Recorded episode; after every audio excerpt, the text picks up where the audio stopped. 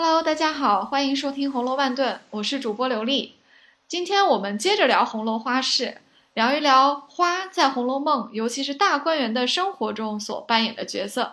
嘉宾呢，还是我的好朋友提己茶的主理人沈国慧。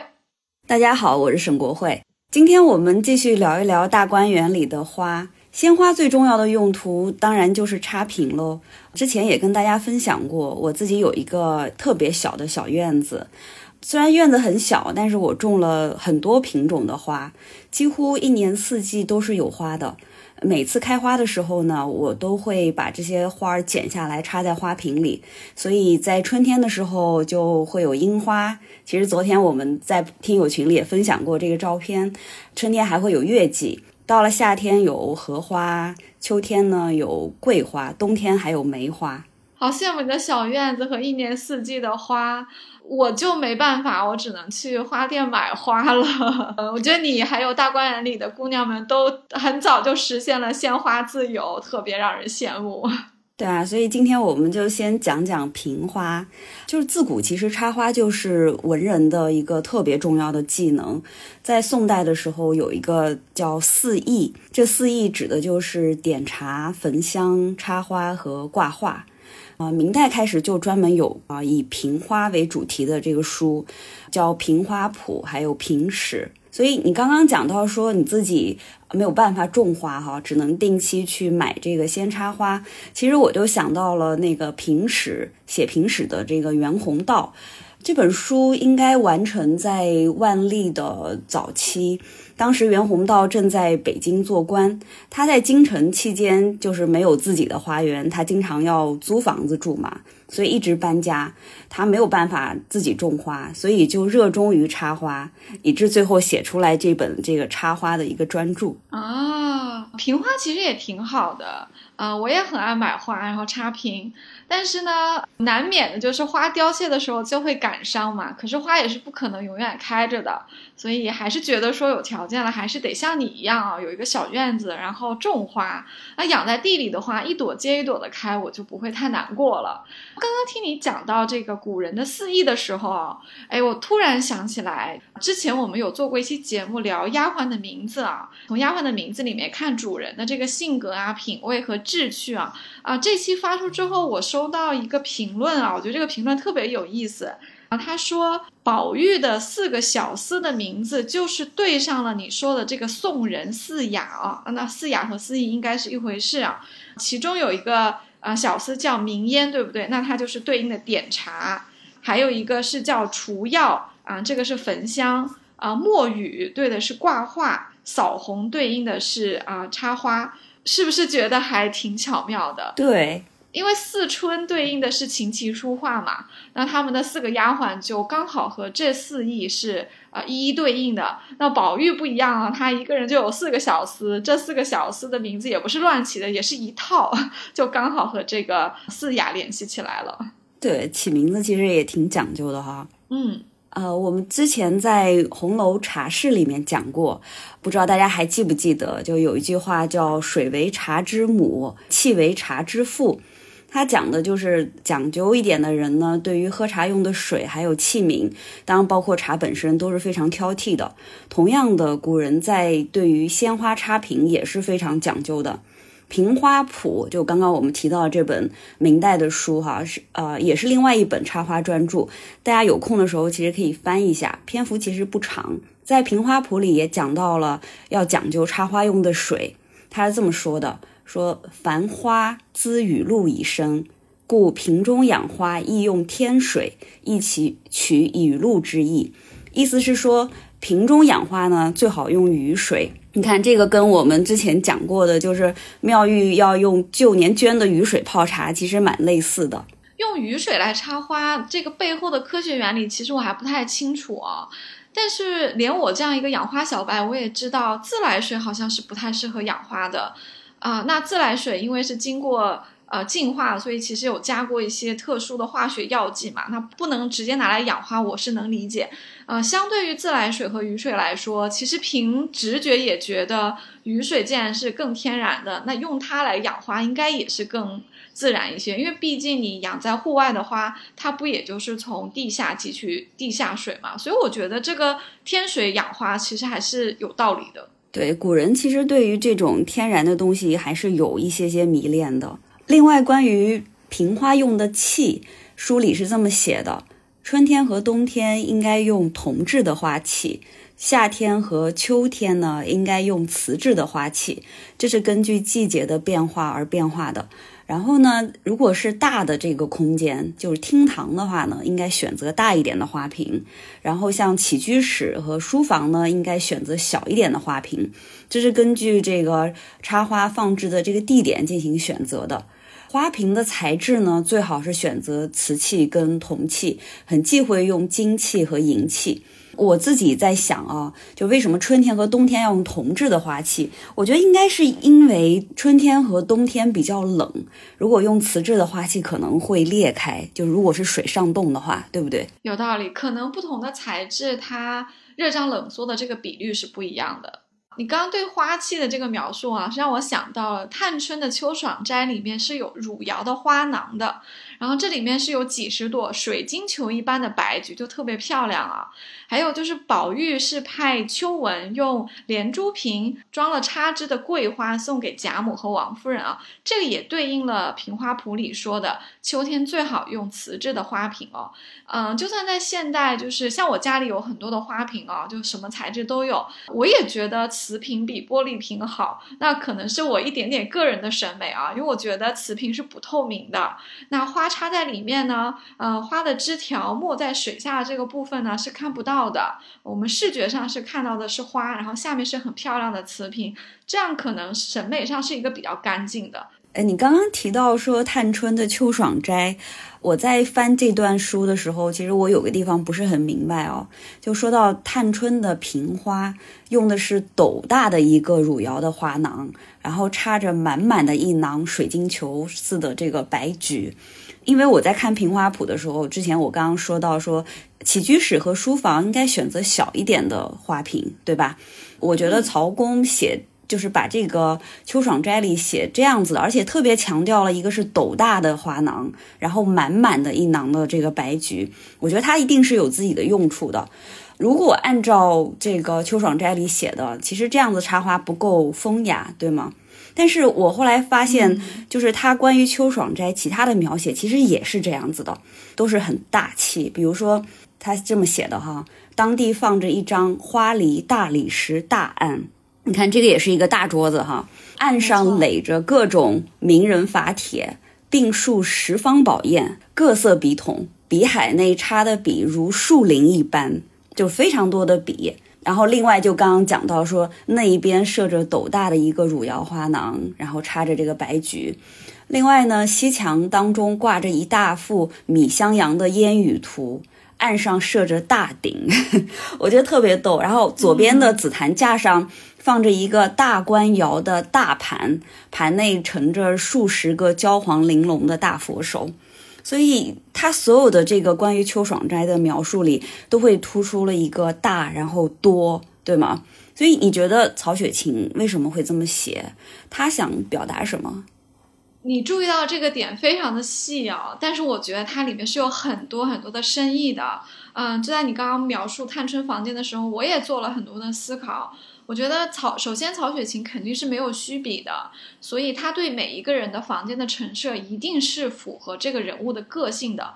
比方说，啊，林黛玉的潇湘馆其实就是三间。小小的房间，当时贾政带着宝玉和亲客相公们去参观的时候，也写过，其实这个房间是很小巧，很适合在月下读书的。所以你看，它也很适合林黛玉这样一个比较细腻、哀伤的一个人住啊。可是探春就不是这样的人，他就是一个很大气的人，洒脱。我常常觉得，嗯，探春是有一种名士风度的，而且有那么一点点男子气质啊。嗯，不是说探春像男孩子，而是说。无论是这种大气洒脱，还是他选择作为自己爱好的这个书法，都是和这种洒脱的风度是分不开的。所以探春的房间格局就是要大。它的秋爽斋也是三间，但是就没有隔断。那没有隔断的房间就会显得很大啊，所以它当中放了大案，你也不觉得很夸张。因为如果是隔断的话，这个大案特别大，你会觉得这房间里除了这个大案没有什么东西了。但如果没有隔断的话，每一个摆设放在里面就正好是恰如其分，这都是很符合探春的大气的。还有就是他院子里不是也有一株梧桐树吗？啊，梧桐树其实在古代文化里面是有有凤来仪的寓意的。单单挑了三小姐的房间来写梧桐树，我觉得也是在说明这个三小姐探春的气度不凡呢。啊，她整个房间里，不管是这种这个书法的作品，还是她的呃斗大的这个汝窑花囊里面的白菊，还是她的大鼎也好啊，包括她的这些笔海和砚台。通通都是大，通通都是大格局，显得不在那些小事上斤斤计较啊。就探春是没有那种庶出小姐那种憋屈的，她完全是活出了一个大小姐这种自信和光彩啊。所以我觉得这些也都是在预示这个三小姐的未来也是有一番作为的。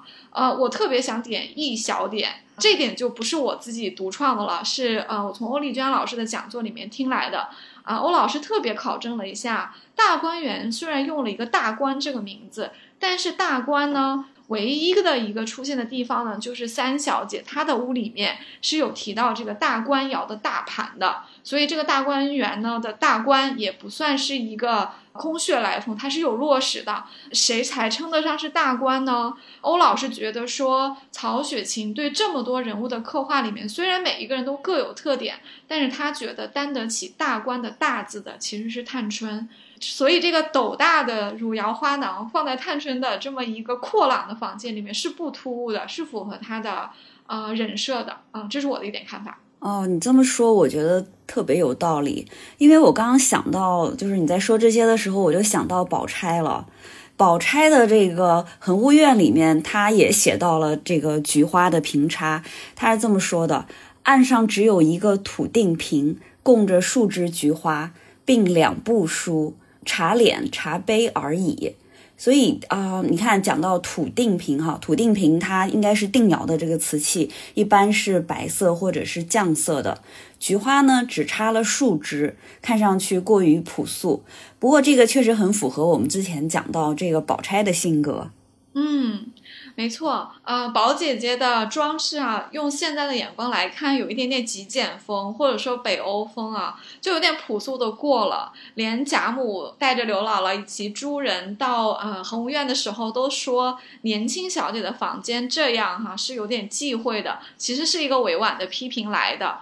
贾母会这么想，其实很自然，因为她是经历过大富贵的，她都已经是个曾祖母了，都七十多岁了，她这辈子基本上都在富贵中度过，所以对她来说，大小姐的房间就要有大小姐的样子。比如说，她的女儿贾敏在出嫁前就是金尊玉贵、娇生惯养的大小姐。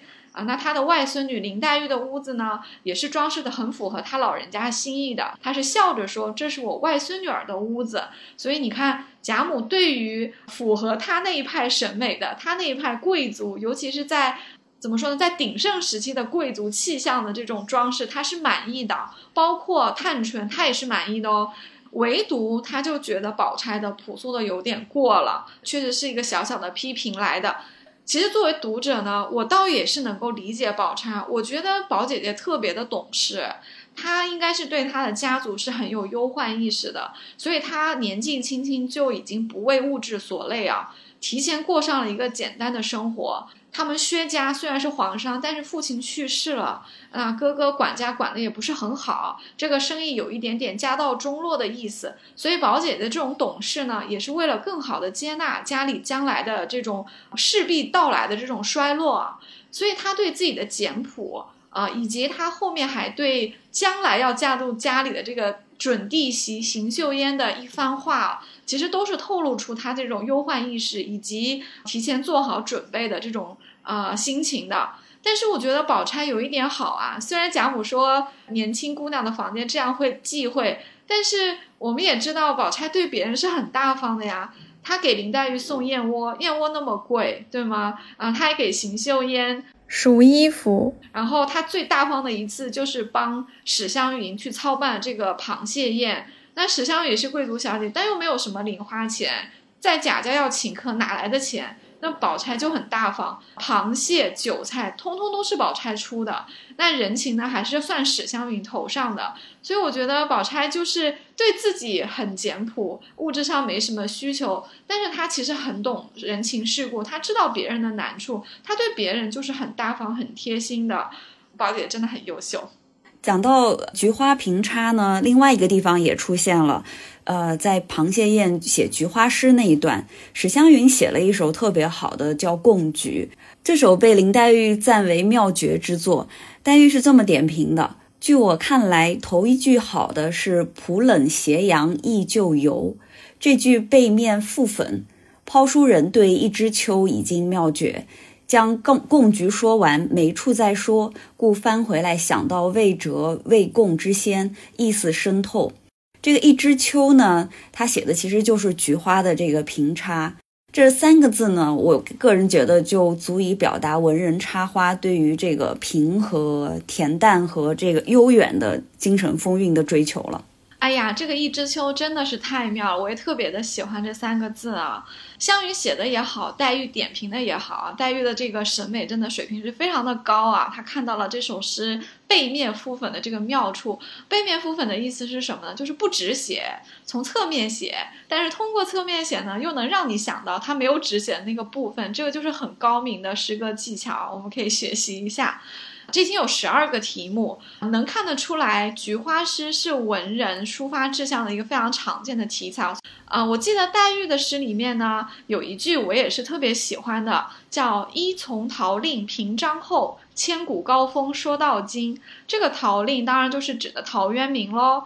黛玉这一天呢，她的三首诗是分别位列三甲，确实也非常的优秀。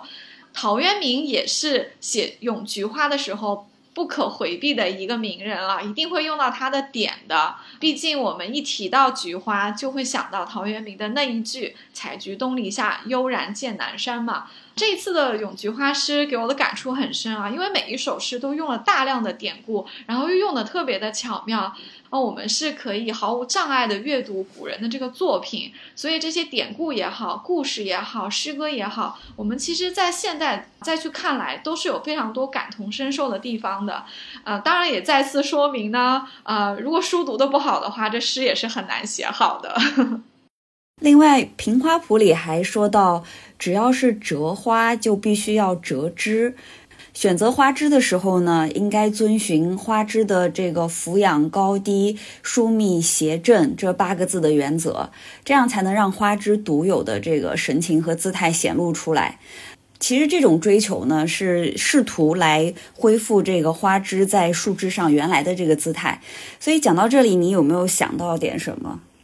嗯，我果然想到了。嗯，宝玉连句输了的时候，李纨罚他去栊翠庵取来的那枝红梅，因为书里面是有描述过这枝红梅的。说它是有二尺来高，但是旁有一横枝纵横而出，约有五六尺长啊。其间小枝分歧啊，它就非常的漂亮啊。然后这些枝条上呢，还有很多的这个花蕾，花吐胭脂，香气兰蕙，个个称赏啊。所以这一枝红梅呢，它的枝条本本身的形态是。呃，可以说是非常独特的，比较符合你刚刚讲这个折花的时候选枝的这个要求啊。那讲到这里，我又觉得说，这不就挺符合我们之前在啊上一期节目里讲掉的、讲到的李纨抽到的老梅的“老”字说的事情嘛？因为老梅其实也是形容的枝条，而并非梅花嘛。宝玉这支从栊翠庵里取来的红梅呢，从枝条上来看呢，它是符合老梅的美感的。所以你看，这支红梅也是老梅，老梅本身颜颜色也是红的，所以老梅和红梅之间，我觉得其实界限没有那么明显的，就看你是强强调花还是想强调枝。对啊，古人其实对于这个老梅庄的喜欢，其实更多是因为它表现了一种风骨。对于这个折枝上面，其实是追求一种天趣，就是这种天然的这个趣味。所以你看，曹雪芹对于这支梅枝是花了大量的笔墨去描写的，这也反映了他自己对于插花的这个审美水平是非常高的。嗯，哎，真的是红梅呢是冬天的花，我还记得在冬天呢，呃，书里面还描写了另外两个花，就是腊梅和水仙啊。有一次书里面提到说。赖大家的就送了两盆腊梅和水仙给宝琴啊，那赖大家的应该眼力价挺高的，他知道宝琴特别受贾母的宠爱啊。那宝琴呢也没有把这些花都自己留着，她就挑了一盆水仙和一盆腊梅，分别送给了黛玉和探春。这两个当然也是大观园里非常优秀的女女孩子，也是她自己的好朋友。花里面还是挺有小情意的。那这个腊梅和水仙其实也是冬季蛮常见的，放在室内的盆花的。我们到现在也有春节前去买水仙养在家里，等到春节的时候开花的这样的一个习惯。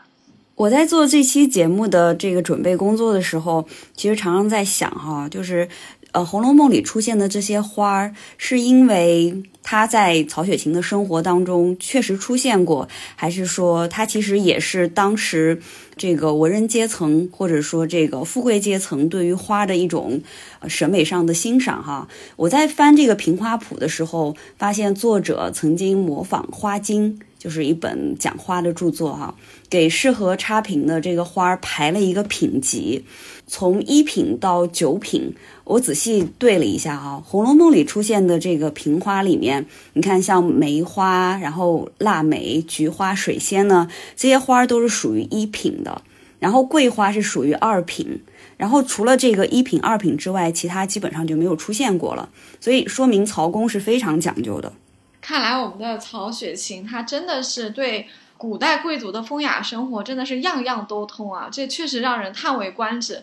说完刚刚关于呃插花的一些门道啊，值得一提的是。大观园里面呢的插瓶的花呢，其实是自产自销来的啊，因为大观园本身地方就很大，就有花园啊啊，这些地方呢都分给了不同的老婆子打理，那就会定期给姑娘们的房中呢去啊送这些插瓶或者带的花，算是提前实现了鲜花自由吧啊，但是我也注意到一些小细节啊，比如说宝钗她从来不要，我们前面讲过她的房间特别朴素，就插了几枝的菊花，所以看得出来她应该是不太去要。这些花儿粉儿的，啊，薛姨妈也是这么说她嘛，说宝姑娘古怪着呢，不喜欢这些花儿粉儿的，啊，林黛玉其实也不太插花的，所以你看宝钗和黛玉还挺像的，当然原因就不太一样，因为黛玉呢是个药罐子，她一直要吃药的，就她的潇湘馆里面一直需要煎药，那屋里面要煎药的话，药的味儿很大，所以就会把花香搅了。宝琴送了水仙给黛玉的时候，黛玉就有点发愁，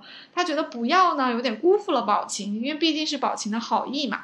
收了呢，啊，又有点把这个水仙的花香给搅了，因为水仙的香味也是很浓的。那屋里又有药香，这放在一起的话，可能我们林妹妹这个瘦弱的身体有点受不了。我们之前讲的都是瓶花，就是把花儿引到房间里给人欣赏。那其实更多的时候是人走到户外直接去赏花的。本书最关键的剧透在第五回，起因呢就是宁国府的梅花盛开了，尤氏和这个秦可卿请荣国府的女眷去赏花吃饭，才会有了后面宝玉睡午觉啊，以及梦到太虚幻境的情节。像这样子的赏花，在书中还有不少次，算是贵族生活的日常。毕竟他们其实也不像刘姥姥那样需要下地干活啊。吃螃蟹、写菊花诗那次，其实也是在藕香榭下一边赏桂花一边吃的。没错，因为贵族生活，首先他已经满足了温饱啊，他更多的时候都在审美和这个欣赏这个层面了。而且啊，大观园也很大，又有很多的花，所以其实走到户外去赏花的机会还是挺多的。而且贾府的女眷啊，特别的会生活，她们不但去赏花，还会把花戴在头上呢。这个让我们现代人觉得挺难以想象的，对吧？因为我们现在可能已经不会往头上去戴鲜花了。但是大观园里的女性其实是会的，比如说我就找到了这么几处啊，在带领刘姥姥参观大观园的时候，贾母和刘姥姥都带了花。当时他们先到了李纨的稻香村，李纨就捧出来一个一盆早上采采的花给他们两位带了。贾母只带了一朵在鬓上，是个大红的，非常漂亮啊。但是刘姥姥就不一样了，她被凤姐按在子上，然后横三竖四的插了一头啊，就还挺欢乐的。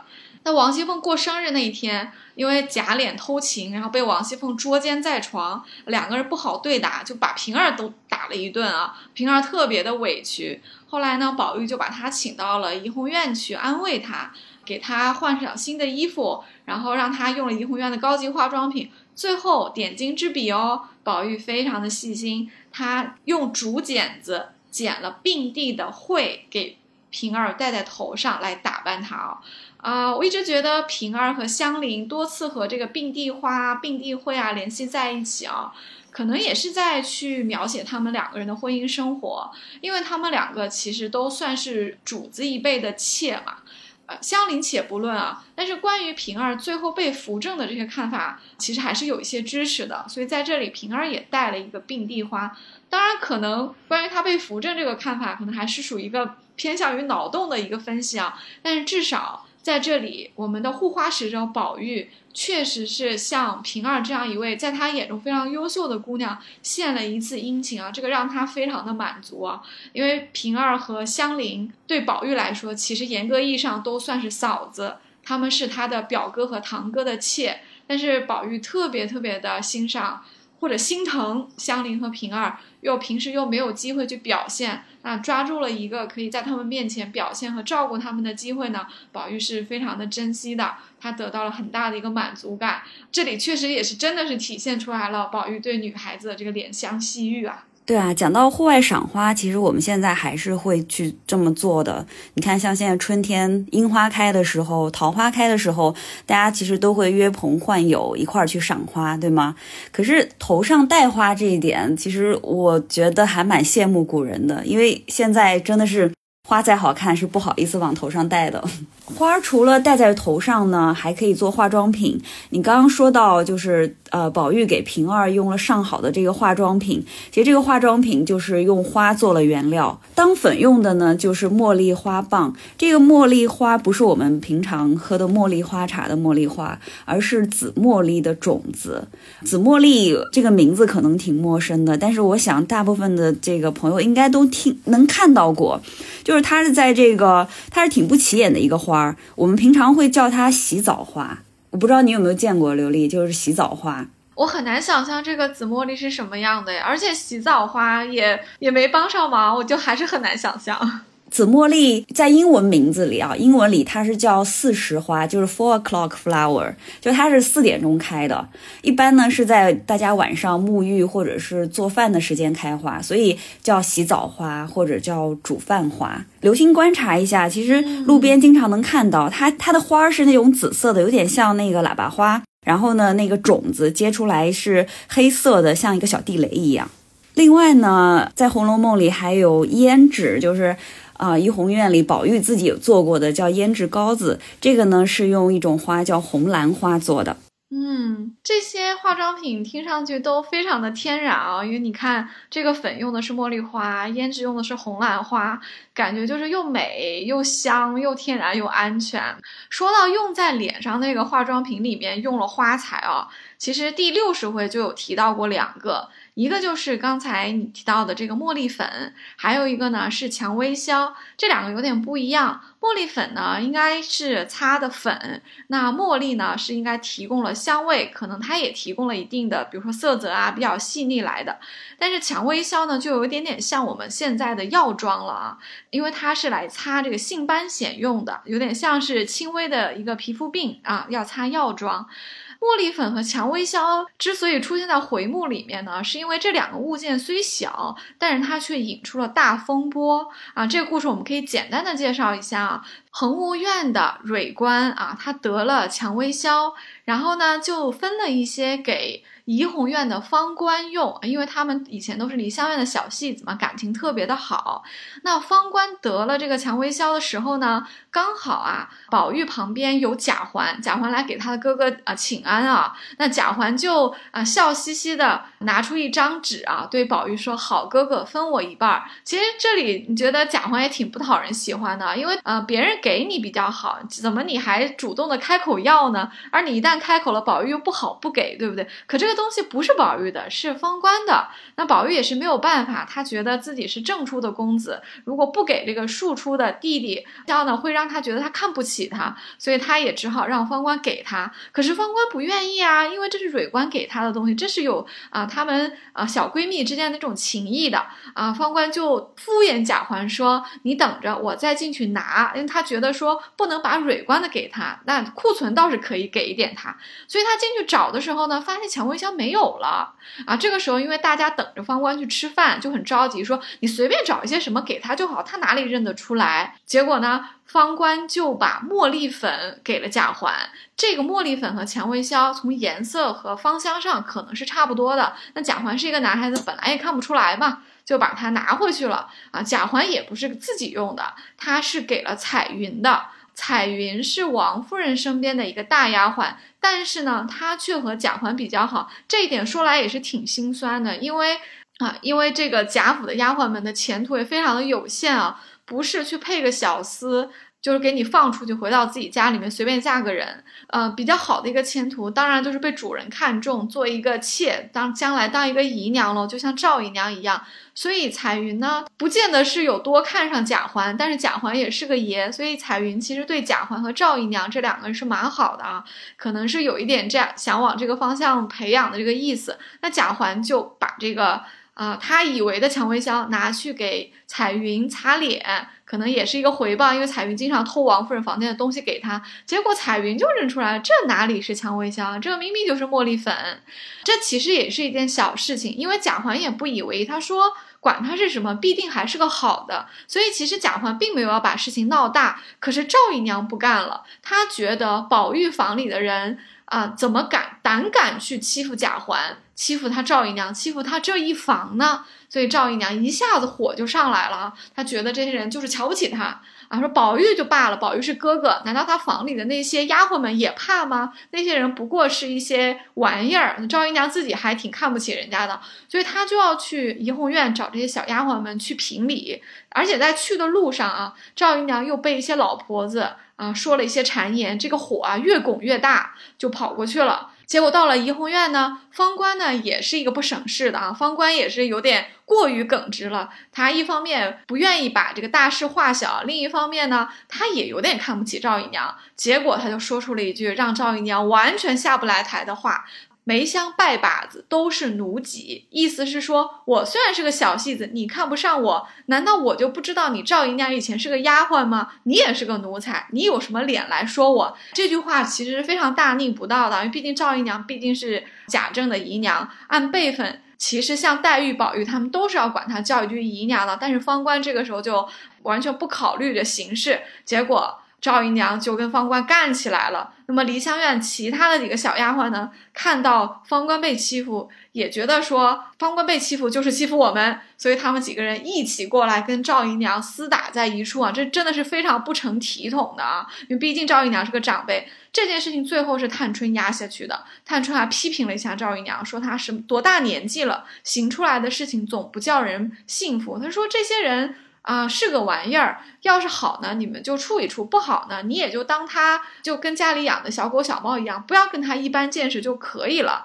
所以，其实茉莉粉和蔷薇香还引起了这个赵姨娘和宝玉的怡红院里的丫鬟们的一场恶斗啊。表面上看起来仅仅是赵姨娘和方官的矛盾，对不对？但事实上，它加剧了赵姨娘这一方与宝玉这一方的这个矛盾啊。我们知道后面几十回里面。宝玉和贾环，包括贾政和贾赦这些主人阶层之间开始出现了裂痕啊。那么像赵姨娘这样的小人呢，他可能是会投入这些敌人的这个阵营的，他们可能会站到宝玉啊、黛玉这些我们的正面的主人公的这个对立面的。所以这一次的矛盾也是不可小看的。好，我们关于这个茉莉粉和蔷薇香引发的这个小小的戏剧冲突啊，这个小插曲我们就讲到这里。我觉得你讲的特别好，就是虽然只是这两个小小的物件哈，但是却能体会这个人物之间的这种矛盾和冲突。啊，那除了做化妆品以外呢，就是其实有不少花呢是可以做颜料和染料的，比如茜纱。啊，茜纱是用茜草的这个根，然后经过一些处理以后，然后进行染色的。但是它其实不能直接在纤维上着色，必须用一些这个美染剂才可以把这个颜色固定在纤维上。茜草染出的红呢，它不是嗯我们想象中的那种特别亮丽的红色，而是偏向于砖红色的红。所以在中国古代，这种茜红呢也被叫做土红色。另外，惜春画大观园用到的一些颜料，不是来自矿物呢，就是来自植物。我搜集了一下哈，比如说广花是花青，来自了兰这种植物；藤黄呢是一种黄色的染料，来自藤黄树皮的枝；胭脂呢是我们刚刚有说到过哈，是一种红色的染料，它来自红兰花。哎，你提到的这个茜草染成的这个茜纱，我觉得很有趣啊，因为。啊，林黛玉的窗子褪色了，当时贾母带着刘姥姥啊，还有王夫人、王熙凤这些到了潇湘馆就看到了，然后就提醒王熙凤说，把库房里的这个软烟罗拿出来，用银红色的给它糊这个窗子，因为潇湘馆外面是竹子嘛，那竹子是绿色的。那这个纱窗就不能再是绿色的，那红色跟绿色撞在一起会比较好看。当时其实我是有一点疑惑的啊，因为大红和绿色放在一起未免有一点俗气啊，谈不上多好看。但是后来呢？在《芙蓉女儿蕾》里面，我们可以看到啊，这个呃纱窗被林黛玉和宝玉描写成为茜纱窗，所以可能它的颜色是更接近于茜纱的。那呃，你说到它的颜色不是亮丽的大红色，而是偏向于砖红色的红，又叫土红的话，我觉得就比较符合这个贾母的审美了啊。因为这种红呢，又美丽，但是呢又不俗气啊，其实还是有一种怎么说呢，有一种浑厚的这个调性在里面的。这个。用来糊窗子，配上潇湘馆外面的啊这个翠竹，应该是比比较好看的。所以其实贾母的品味啊，她的审美确实还是非常可以的。说完这个花可以用来做染料啊，其实花还是能吃的啊。现在其实也有一些花是可以入菜的。比如说，像有些米其林的创意菜里面，你是会看到花参与到了摆盘里面。虽然主要也是为了好看，但这个花本身就是可食用的啊。那在古代呢，花入菜或者是入饮料呢，其实也是挺常见的。比如说，呃，书里面就啊有提到过玫瑰卤子啊、玫瑰露啊，还有这个木樨青露。木樨是桂花啊，也是跟玫瑰露是一样的啊。还有提到说有合欢酒，过年的时候还喝过这个合欢汤啊，这些都是花入菜和或者是入饮料的一些例子啊。木樨青露的啊出场比较有意思啊，还是有一些故事的。当时是宝玉被打。之后呢，他想要喝酸梅汤。那袭人还是有一点点中医的常识，他觉得梅酸梅汤是一个呃收敛的东西啊啊，不太适合被打了的人啊去喝，所以呢，嗯，就不肯给他喝。宝玉没有办法，就吃了半碗玫瑰卤子啊。这个玫瑰卤子应该是用玫瑰和冰糖啊，再加上一些东西去腌制出来的。他吃了半碗之后就嫌絮的，可能是因为太甜了。后来袭人到王夫人房里的时候呢，王夫人就听到了之后。就给了袭人玫瑰清露和这个木樨清露啊，让他拿回去给宝玉喝。用这个清露加上水调一下，就非常的清香扑鼻啊。注意这两个呃清露呢，都是有鹅黄签子的，所以一看就是敬上的啊。除了王夫人的房中，别人的房中可能是比较少见的。这个玫瑰露。后文呢，啊，也有一些小小的出场，就跟茉莉粉和蔷薇消一样，虽然是个小物件，但它也是参与到了情节之中，也推动了矛盾的发展啊。玫瑰露后来呢，被方官给了刘五儿，那方官又是怎么拿到的呢？是因为喝到差不多了，还剩一点，宝玉呢就连露加瓶子一起给了方官，那方官给了刘五儿呢，刘五儿又回赠了这个茯苓霜给方官，结果。玫瑰露的瓶子在柳家的厨房被查出来了，差点让柳家的丢了工作啊！五儿呢也被关在大观园里被关了一夜，后来就病死了。这又是一个小小的物件，仅仅是一小瓶啊，喝的剩下没多少的这个玫瑰露啊，引起的一个重大的一个矛盾。而且你看代价是这么的大，五儿就竟然为此丢了性命啊！刚刚你提到合欢酒啊、合欢汤，古人相信合欢树是可以令人快乐的。嵇康呢曾经在房前啊种合欢，目的就是使人不生气。元代有本书，呃，里面讲了一个故事哈，有有有一个叫杜高的人，他呢脾气不太好，所以呢，他的夫人呢每次看到她丈夫心情不好的时候，就在酒里放一点合欢花，然后让丫鬟送去给她丈夫喝。所以这招是百试百灵，每次她丈夫喝下合欢花酒以后呢，心情就会立刻变好了。嗯，这个故事有点诗意啊！我在想，她喝下这个合欢酒之后，呃，心情立刻变好，是不是也是因为合欢的名字特别好呢？有点夫妻和睦的意思啊。我记得贾府的年夜饭里面是有一道叫合欢汤的，我在网上找到了好几个方子啊，差异特别的大啊，唯一的共同点呢就是有合欢花。那在除夕的晚宴上有合欢汤，而且用到了合欢花，我觉得也是取了合欢的这个美好的寓意来的。对啊。然后古人经常说药食同源，大观园里的很多花呢能吃，而且能入药。我记得说啊，探春不是曾经搞过这个大观园的改革嘛，就是搞承包制，就提到了恒务院和怡红院的花草呢，可以卖到茶叶铺和药铺，比如说玫瑰花呀、蔷薇啊、月季。宝相花，宝相花呢，其实就是那种粉团蔷薇。然后另外还有金银花，就是他书里提到的叫金银藤。嗯，没错。啊，许多的花都是可以入药的，所以可见啊，探春改革大观园呢，确实也是可以给大观园创收的。那可以补贴一部分大观园里的这个工作人员的一些开支也好啊，收入也好。探春的改革如果真的实践下去的话呢，是可以起到一定的这个开源节流的这个效果的啊。但提到这个药呢，冷香丸可能要算是这本书里面写的最详细也最诗意的一味药了。我一直觉得这个冷香丸这味药呢，只应天上有啊，实在不像是人间的中医会给你开的一个方子啊，因为他给你开了，你也会觉得说你根本就配不了这一副药，对不对？除非你去买现成的药啊。但事实上，宝钗呢啊就配到了，所以。可见宝姐姐和这副药也是非常的有缘分啊！你看入冷香丸的药啊，是四个季节的四种白色的花蕊。还有四个季节的四种水的形态啊啊，雨水、露水、霜和雪，要花一整年才能收集起所有的配料，还要在次年的春风给它晒干，然后把它调成丸状，然后放在这个呃梨花树下，这个生病的时候再吃一丸啊。但是治的是什么病呢？却又是宝姐姐的一个轻微的一个咳嗽啊，用我们现在的话说，就是一个很轻的哮喘。所以这味药让我觉得是整本书里面最诗意的一副药了啊，也难怪啊，这样的一个天上才有的这个冷香丸，就压住了宝姐姐啊娘胎里带来的这一股热毒。所以我们的宝姐姐处事这么的冷静啊，这么的理性，可能也是拜了冷香丸所赐。对《红楼梦》里面对花的利用，其实是可以用“物尽其用”这个词了。你看啊，可以用作为这个装饰品，可以吃，可以做化妆品。花的香味呢，还可以为很多日用品增添情趣。比如说螃蟹宴里面吃螃蟹的时候，他们吃完以后用菊花叶还有桂花蕊熏的绿豆面子洗手去腥味儿。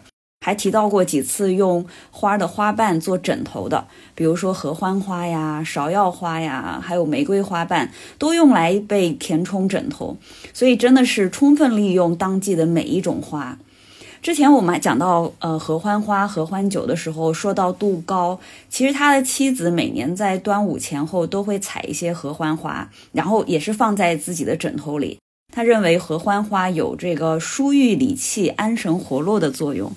嗯，我倒觉得这个枕头啊，自己用不用没关系，一定要给老公用啊。看来这个老公还挺容易生气的，情绪不稳定。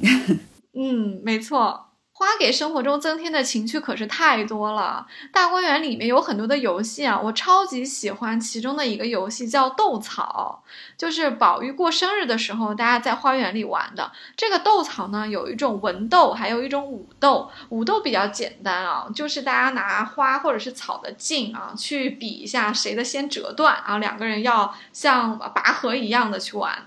那文斗呢，就有趣多了。文斗是要在花园里面去各自寻到相应的花草，然后要跟对方的这个花草凑成一副对子，不管是字数还是这个构词的结构啊啊，要形成一种像对诗一样的关系。香菱因为要对出对方的这个姐妹花哦，就拿出了这个夫妻会。结果还被对方一顿一顿编排，说你汉子去了半年了，你这会儿想夫妻了，就扯出花也有夫妻会来啊！香菱又恼羞成怒，大家就玩成一团，结果把香菱的这个石榴裙也弄脏了。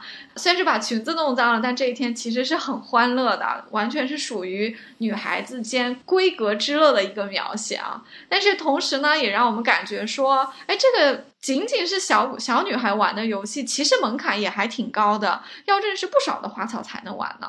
最后呢，我还想提几个假花，毕竟鲜花不太容易保存嘛，而且冬天的花也比较少。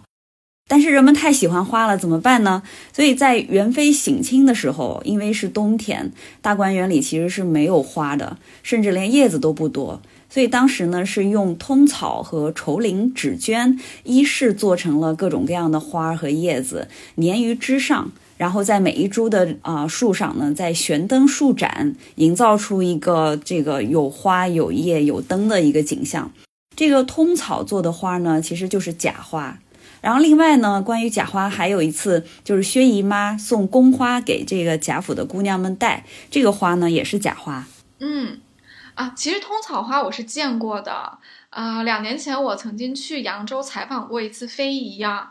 啊我就拜访过一位通草花的非遗传承大师，我还在他工作室里面亲眼看他，还有他的学生怎么去做通草花，其实真的是非常非常的费功夫的啊，因为通草其实是一种植物，要把它的树皮里面的某一层给它砍下来，然后经过一定的处理啊，它就会变成洁白的像纸一样的东西，但是它又没有纸那么的薄或者是那么的光滑，它其实还是有一点点厚度的。当然，它也可以做先行的染色啊，所以它其实是各种各样的花都是可以做的。那有了这个纸之后呢，你就要去造花瓣了。通草花里面，尤其像菊花和梅花还有牡丹，这些都是花瓣特别多的，所以特别的麻烦，而且花瓣有大有小。所以大师的话，就是要一个一个的做出不同的形态，比如说外面的花瓣啊和里面的花瓣，还有花蕊，它其实形象都是不一样的。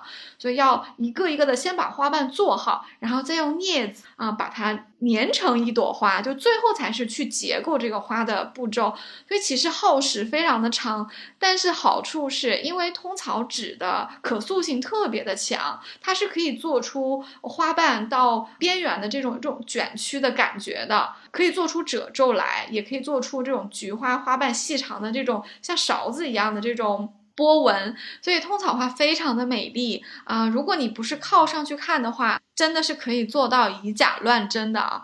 说到这个薛姨妈送宫花给贾府女孩子戴啊，啊，这花当然也是假花了，因为是攒的一个宫花，这个材料我就不晓得了，可能有一点点类似于绒花吧。这绒花也是一个非遗，它是用丝线做的，它需要借助于一根铜丝，然后把啊很多很多的丝线缠上去，然后再剪一下，然后。手呢，这么一扭，就扭出了很多很多的小小的绒毛出来，特别特别像狗尾巴草。然后绒花的颜色也很多，而且因为丝线特别的细，所以绒花有很细腻、很逼真，然后摸上去又特别的特别的舒服啊。这个假发我觉得是像绒花了，但也也不一定是啊。跟宫花有关呢，就有一个比较有意思的一个情节了。当时薛姨妈是拿出了十二支宫花来让周瑞家的去送的啊，而且薛姨妈说的很清楚哦，你们家有三个丫头啊。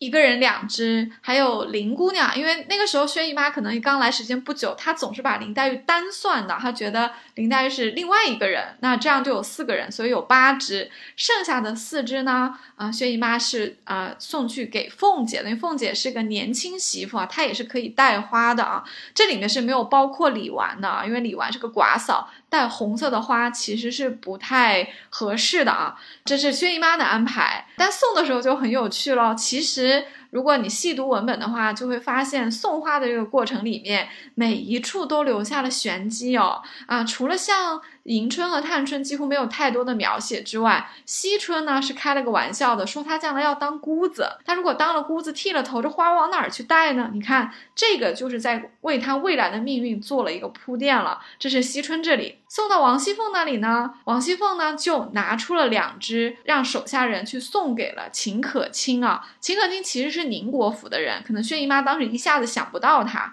但是王熙凤就能想到啊，因为王熙凤和秦可卿的感情特别好。她他们两个人虽然差着辈分啊，一一个是婶婶，一个是侄儿媳妇，但是啊年纪其实是差的不多的啊，所以王熙凤就把这个宫花里面拿出一半，让人送给东府小荣大奶奶，所以这里也可见他们的闺蜜情深啊。最后大书特书的就是林黛玉了。这两枝花送到林黛玉那里的时候，我们的林黛玉就发了一点小脾气。她问啊，这两只单送我的呢，还是别的姐妹们都有？周瑞家的就不太会说话哦，她来了一句说，姑娘们都有了，这两只是姑娘的。说完这句话，我们的林黛玉就生气了，她把那个花就拿起来，轻轻的掷了一下，说，我知道别人不挑，剩下的也不给我。这出戏很有趣啊！如果我们要分析一下的话，你会发现这里有非常多的层次啊。比如说，觉得黛玉小馅儿的人就会说，啊，先送后送有那么大的关系吗？再说周瑞家的给你送花，怎么也是好意啊，他也是应了薛姨妈的命令来的，而且很有可能周瑞家的也是按顺序。远近来送的，最后送到你这里也不能说明什么，不是人家故意要轻看你啊。这部分人呢，觉得林黛玉是有点小题大做，耍小性儿了。但另外一方面呢，我们其实是要给林黛玉抱一个不平的。为什么呢？因为这个时候林黛玉刚刚到贾府。非常的受啊老太太的宠爱，而且林黛玉的身份呢是比较特别的，她是介于主人和客人之间的，因为她毕竟是外孙女，她是姓林的，她过来借住，而且这个时候她的父亲是在的哦，她有一天可能是会要回到林家的，那她是客人，如果是客人的话是要先送客人的，就算是在贾母的口中，林黛玉是自己人，她把林黛玉当做我们家的四个女孩儿之一。那么林黛玉也是这四个女孩里面比较特别的一个，也应该先送林黛玉，因为你先送给林黛玉，迎春、探春、惜春都不会生气，因为他们是贾家人，他们对于老太疼一点外孙女，他们不会嫉妒的。所以这一点点啊，就是周瑞家的情商有点差了。不管怎么样，他都应该先送给林黛玉，或者说，哪怕他是最后送给林黛玉的。当林黛玉说那句话的时候，她都不用这么说，她完全可以把这个事情给圆过去。比如说，姨太太那边都分好了，一人一份，这份是姑娘的。你看我给她写的这个台词，是不是就好多了？林黛玉应该就不生气了吧？因为既然这是薛姨妈一份一份分好的，那你怎么能怪跑腿的人呢？你要领薛姨妈的情呀。所以这里啊，周瑞家的讲错了一句话，让黛玉生了一个气。当然了。我们也不能包庇黛玉啊！黛玉讲讲这句话情商不高，因为再怎么样，周瑞家的是王夫人的陪房，她是有点脸面的，而且这花也确实是薛姨妈给的，也代表了薛姨妈的好意。林黛玉这个时候作为一个客人，在贾府里面啊，根基也不深啊，虽然仗着贾母的宠爱，但是到处得罪人，一定是不智慧的，所以她在这个时候是不适合发这个小脾气的。好在我们的林黛玉呢，其实是有过很大的一个人格成长的啊啊！她在四十五回和宝钗的关系冰释前嫌之后呢，宝钗跟她讲了很多的做人也好、待人接物也好的大道理啊。从这以后呢，我们的林黛玉就对人就随和多了，像她这种得罪人的话也就再也没说过了啊。她怼周瑞家的这件事情，确实是发生在林黛玉年纪比较小啊，这个性格也比较稚嫩的时候。所以关于宫花，我们也就讲到这里吧，也是一个小小的插曲。对我其实挺想问你一个问题，你看林黛玉其实是有成长的，那周瑞家的后面说话有没有一些进步呢？这个问题问得非常好，简单的说，几乎没有进步。为什么呢？啊，因为一直到后面啊，周瑞家的在抄检大观园的时候，他都还是一个。这样的一个嘴脸啊，他是来助长了这个类似于像王善保家这样的一派，相当于是一些呃邪恶的势力啊，去呃对抗大观园的，等于说他是大观园里的这些公子小姐们，这些象征着比较正面的啊青春的美好的这些年轻人的对立面的啊。周瑞家的在整本书里面似乎只做过不多的几件好事，比如说她确实仗着自己的丈夫当年受了。刘姥姥的女婿的一点恩惠，也希望啊，在刘姥姥面前显一点自己的体面啊。他破例的帮刘姥姥通报了给平儿和凤姐，使刘姥姥一进荣国府拿走了二十两银子，然后又二进荣国府。这两次呢，啊，周瑞家的都有在帮忙，都有助攻，所以周瑞家也是一个立体的人物，他不全然坏，他有。连平西柚的一部分，当然这些对刘姥姥照顾里面有没有她自私的一些原因呢？当然是有的，但是结果总的来说还是好的嘛。可是。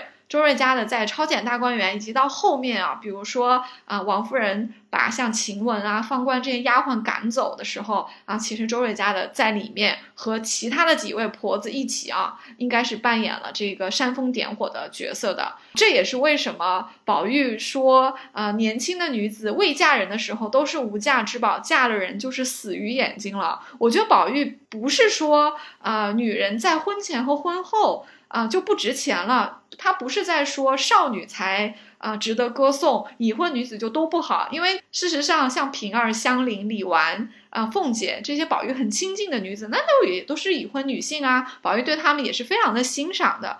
我觉得宝玉的意思是说的是这些老婆子们，她们已经非常的顽固、固执、腐朽不化。并且没有任何的进步的空间，也听不进任何的成长的规劝了。所以他们和年轻人和成长中的年轻人比，那就是死鱼眼睛。因为像林黛玉这样的十几岁的少女，她前面说了那么多小信儿，还有点刻薄的话。可是宝钗一个晚上跟她推心置腹，我们的林黛玉非常磊落的就承认自己的错误。她跟宝钗这一次和好就是终身和好，从此以后你会看到。林黛玉再也没有怼过宝钗，她也没有再去和宝玉说过那些小杏儿嫉妒人的话，她的人缘也变好了，她的这个人格似乎上了一个台阶。所以你看，少女能学习能成长，可是像周瑞家这样的老婆子似乎就不能。简单的答案就是，我觉得她没有成长，搞不好还变坏了。好的。我们的红楼花市系列就聊到这里了。大家有没有在《红楼梦》这本书里面找到花的其他用途呢？也欢迎留言告诉我们哦。其实啊，《红楼梦》里除了花，还有非常多的树和香草。如果把范围放大到植物的话，这个话题就更大了，还有的聊啊。啊，我其实有一个提议啊，呃，我想再约慧慧再找一个时间，我们聊一下红楼里的植物，算是对红楼花市做一个补遗吧。你觉得怎么样？没问题，我会好好做功课的。在做红楼花市的准备工作当中，其实我自己查了资料啊，然后自己感觉也也成长不少，所以非常期待接下来的节目。好的，谢谢慧慧。其实我还挺羡慕你的，因为你有一个小院子，里面种满了花，所以你可以啊一边看着院子里的花，一边喝你的提己茶，然后去读《红楼梦》啊，就做笔记也是一种乐趣嘛。那我们听众们如果有小院子或者是可以赏花的话，也不妨啊，带上一杯好茶，带上《红楼梦》啊，去一边赏花一边看书，这个才是春天应该做的正经事啊。那我们的这期红楼花市就到这里，我们下期再见吧，拜拜，我是刘丽，大家拜拜。